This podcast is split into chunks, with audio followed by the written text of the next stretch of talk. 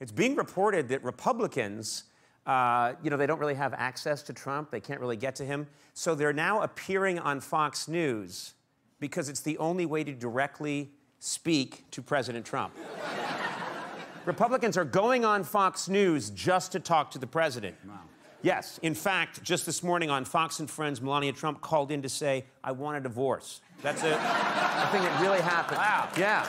Wow. Yeah. It's the only way she She's can- in the same building. She's in the can't. Wow. She can't get in. She, she can't get in. So, you know, if you want to reach me, it would not be Fox News. That would not be the show to appear on. If you wanted to talk to me directly, Bachelor in Paradise is where you can find me. Yes. Do you watch Bachelor in Paradise? No, I don't. I watch Bachelor in Hell. it's a much That better sounds show. better, right? Yeah, it's on pay per view. Yeah.